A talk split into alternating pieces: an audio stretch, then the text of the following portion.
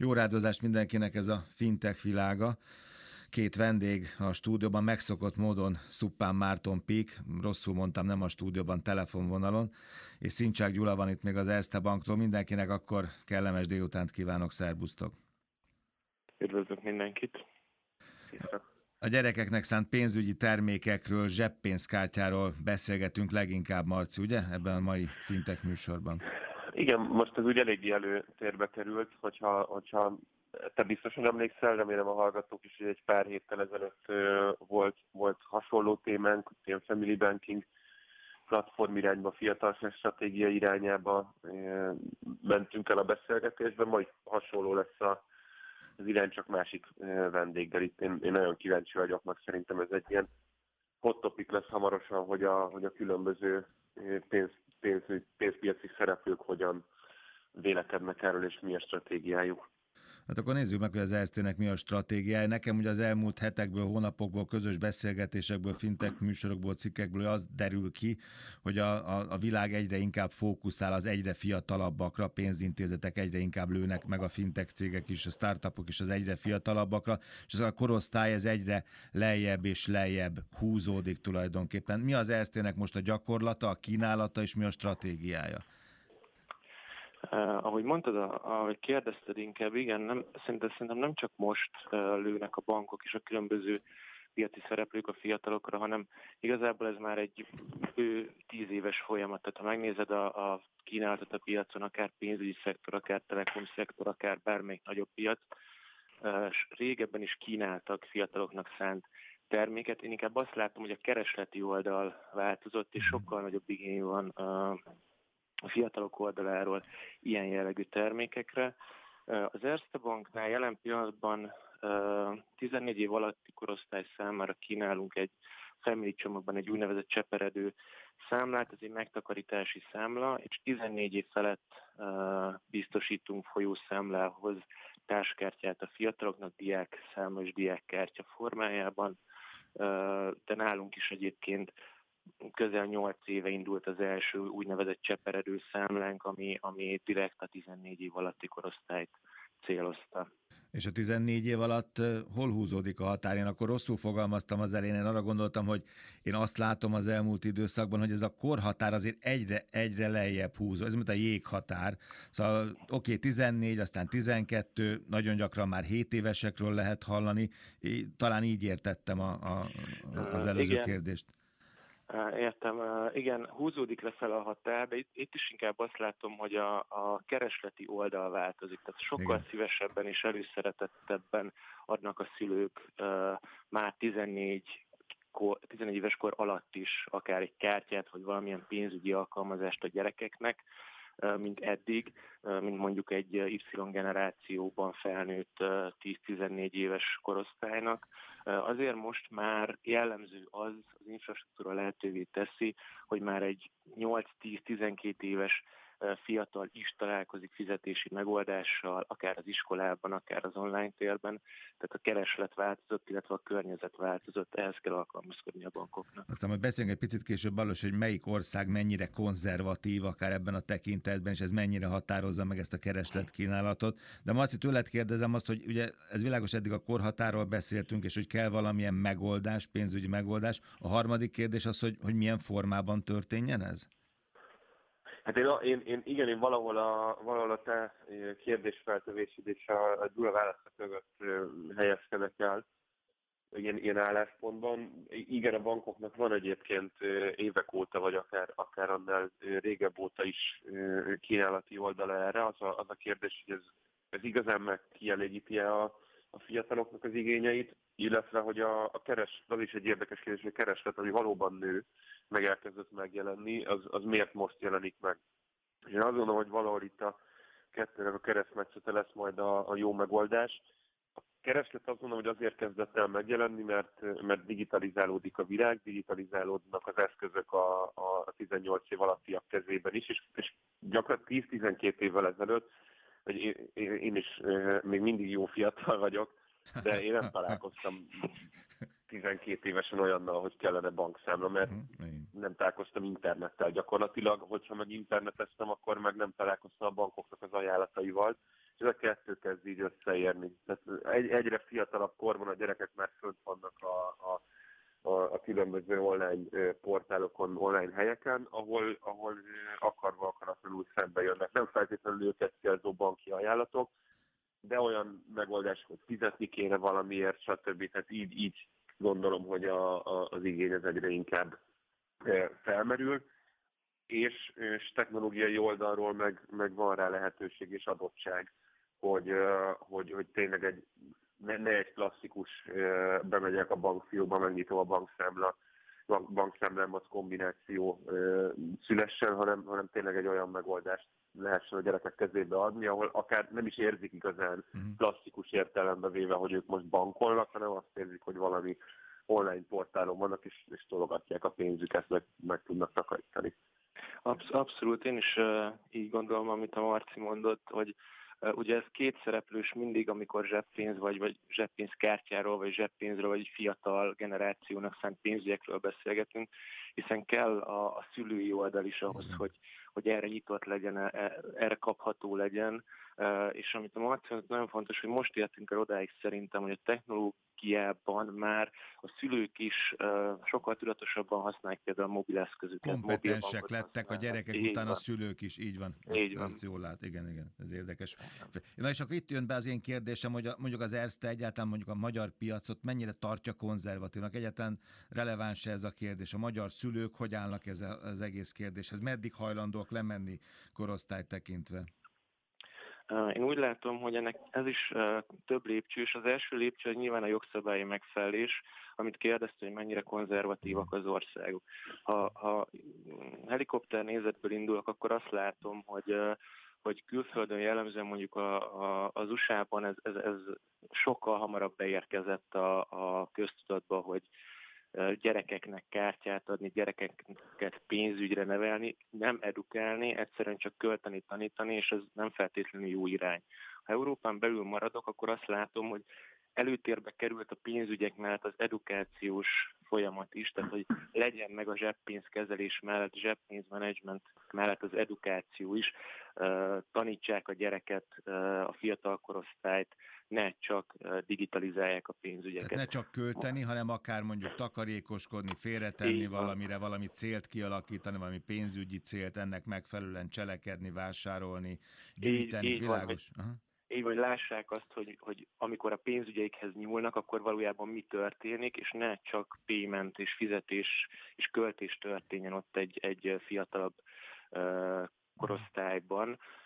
Ez, ez, én ezt látom a, a differenciának. Magyarországra uh, én úgy látom, hogy most kezd ez beérkezni. Tehát most kezd el odáig eljutni akár a bankok, akár a nem banki rendszerek, hogy igyekeznek megszólítani ezzel a pénzügyi edukációval és pénzügyi digitalizációval ezt a korosztályt. Eddig nem digitális térben lettek megszólítva, tehát nyilván bankfiókba kellett menni, nem tudtak telefonon keresztül, interneten keresztül ilyen jellegű szolgáltatásokat biztosítani. Most kezdett el ebben a térben megmozdulni valami, és úgy látszik, hogy el lesz a kulcsa annak, hogy nyitottak legyenek rá mind a szülők, mind a gyerekek.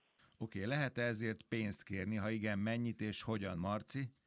Nagyon, nagyon örülök, hogy, hogy, hogy feltetted ezt a kérdést, és nem nekem kell megszakítanom a, a gondolatmenetedet ezzel.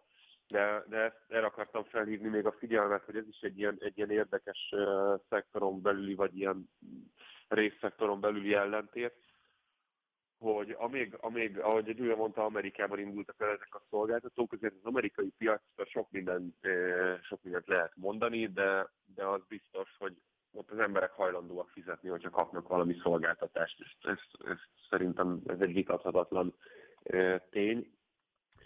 És, és az az igazság, hogy a, a kis fintech cégek, akik erre a szektorra, még a gyerekekre fókuszálnak, azok nem nagyon tudnak megélni cross-selling bevételekből később, mint akár egy Revolut, stb. Ahogy ugye látjuk, hogy bevezették az ingyenes szolgáltatást, és már építik rá a fizetőseket.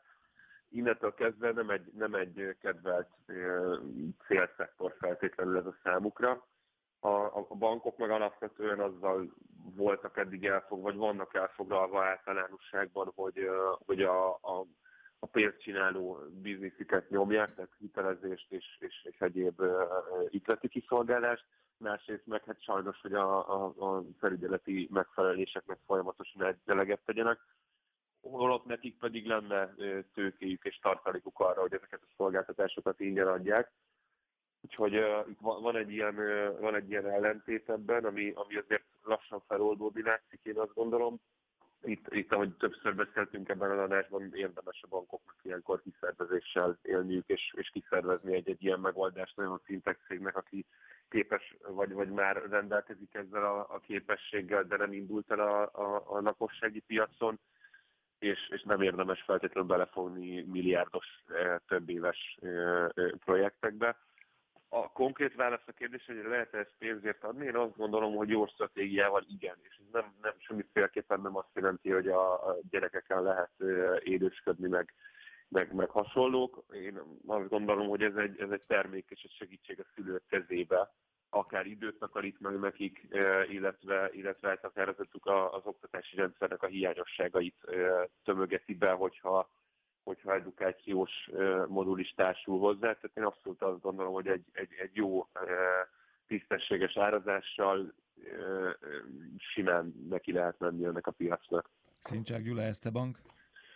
Én is úgy gondolom, hogy maga az árazás az, az egy nagyon fontos és központi kérdés ennek az egész zseppénz és fiatalok megszólító termékpozíciónak. Ingyen én szerintem nem adható egy ilyen jellegű termék, éppen abból kifolyólag, hogy pénzügyi tudatosságra kell, hogy neveljen. Az, hogyha valamit ingyen kapnak meg már fiatal korban az emberek, vagy egyszerűen ingyen kapnak meg, annak látszik, hogy alacsonyabbra teszik az értékét önmagukban. Uh-huh. Ez nem azt jelenti, hogy csillagos kell kiárazni, ez azt jelenti, amit a Marci is említett, hogy megfelelő stratégiával meg kell találni azokat a pontokat, ahol árazni lehet, amilyen formában üzletileg árazni lehet, és meg kell fogni azokat a pontokat, ahol ennek köszönhetően például költségcsökkentést érhet el egy bank. Gondolok itt arra, hogy egy zseppénzkártya üzleti modellje, üzleti logikája nem feltétlenül csak egy zseppénz gyerek szülő viszonylatban használható, hanem átvihető például üzleti részre, biznisz um, részre is, olyan szempontból, hogy ott is megvannak ezek a kapcsolatok, ezek a szintű kapcsolatok, mint egy családban, vannak pénzügyi vezetők, vannak vezetők, akik kártyát akarnak adni bizonyos alkalmazottainak. Tehát, hogyha e, tágabb értelemben gondolkozunk ezekről a megoldásokról, akkor máshol esetleg meg lehet találni azokat a megtérülési pontokat, amik kikönnyíthetik a zseppénzkártya vonalat. Mielőtt a felvételre készültünk, beszélgettünk, és azt mondta Gyula, hogy, hogy az Ersztenek is vannak azért ilyen jellegű törekvése is, meg terméke is. Szóval igazából mi az, ami, ami a következő időszakban tutinak látszik, és ami, ami meghozza azt a népszerűséget, amit gondoltatok. És most egyáltalán nem szeretnék végre egy műsorban aktualizálni, de érdekes dolog ez a, ez a járvány ebből a szempontból is, mert ugye a készpénzről nagyon sok helyen igyekeznek elmenni másik irányba, mert az is ugye a, a, a vírust hordozhatja, a fertőzést terjesztheti, de akár még ez is, ez a dolog is most sajnos végre egy pozitív hozadék, de ez legalább kedvez ennek az iránynak, ennek az irányzatnak, vagy lehet digitalizációnak, lehetőségnek. Abszolút erre a felvetésedre én is úgy gondolom, hogy jelen pillanatban a kártya használat önmaga, és ez függetlenül a, az, hogy ki hány éves és mely generációba tartozik, kártya használat szempontjából jelen pillanatban ez egy olyan időszak, amikor felismerik az emberek, hogy valójában ténylegesen a plastik, vagy éppen a telefon az jobban használható, mint a készpénz biztonságosabb, kevésbé vírushordozó, és igen, a digitalizáció oldalon is az látszik, hogy otthonról, online térben, digitális térben termékigényléseket, banki, napi dolgokat tudnak intézni az ügyfelek, nem kell bemenni fiókba.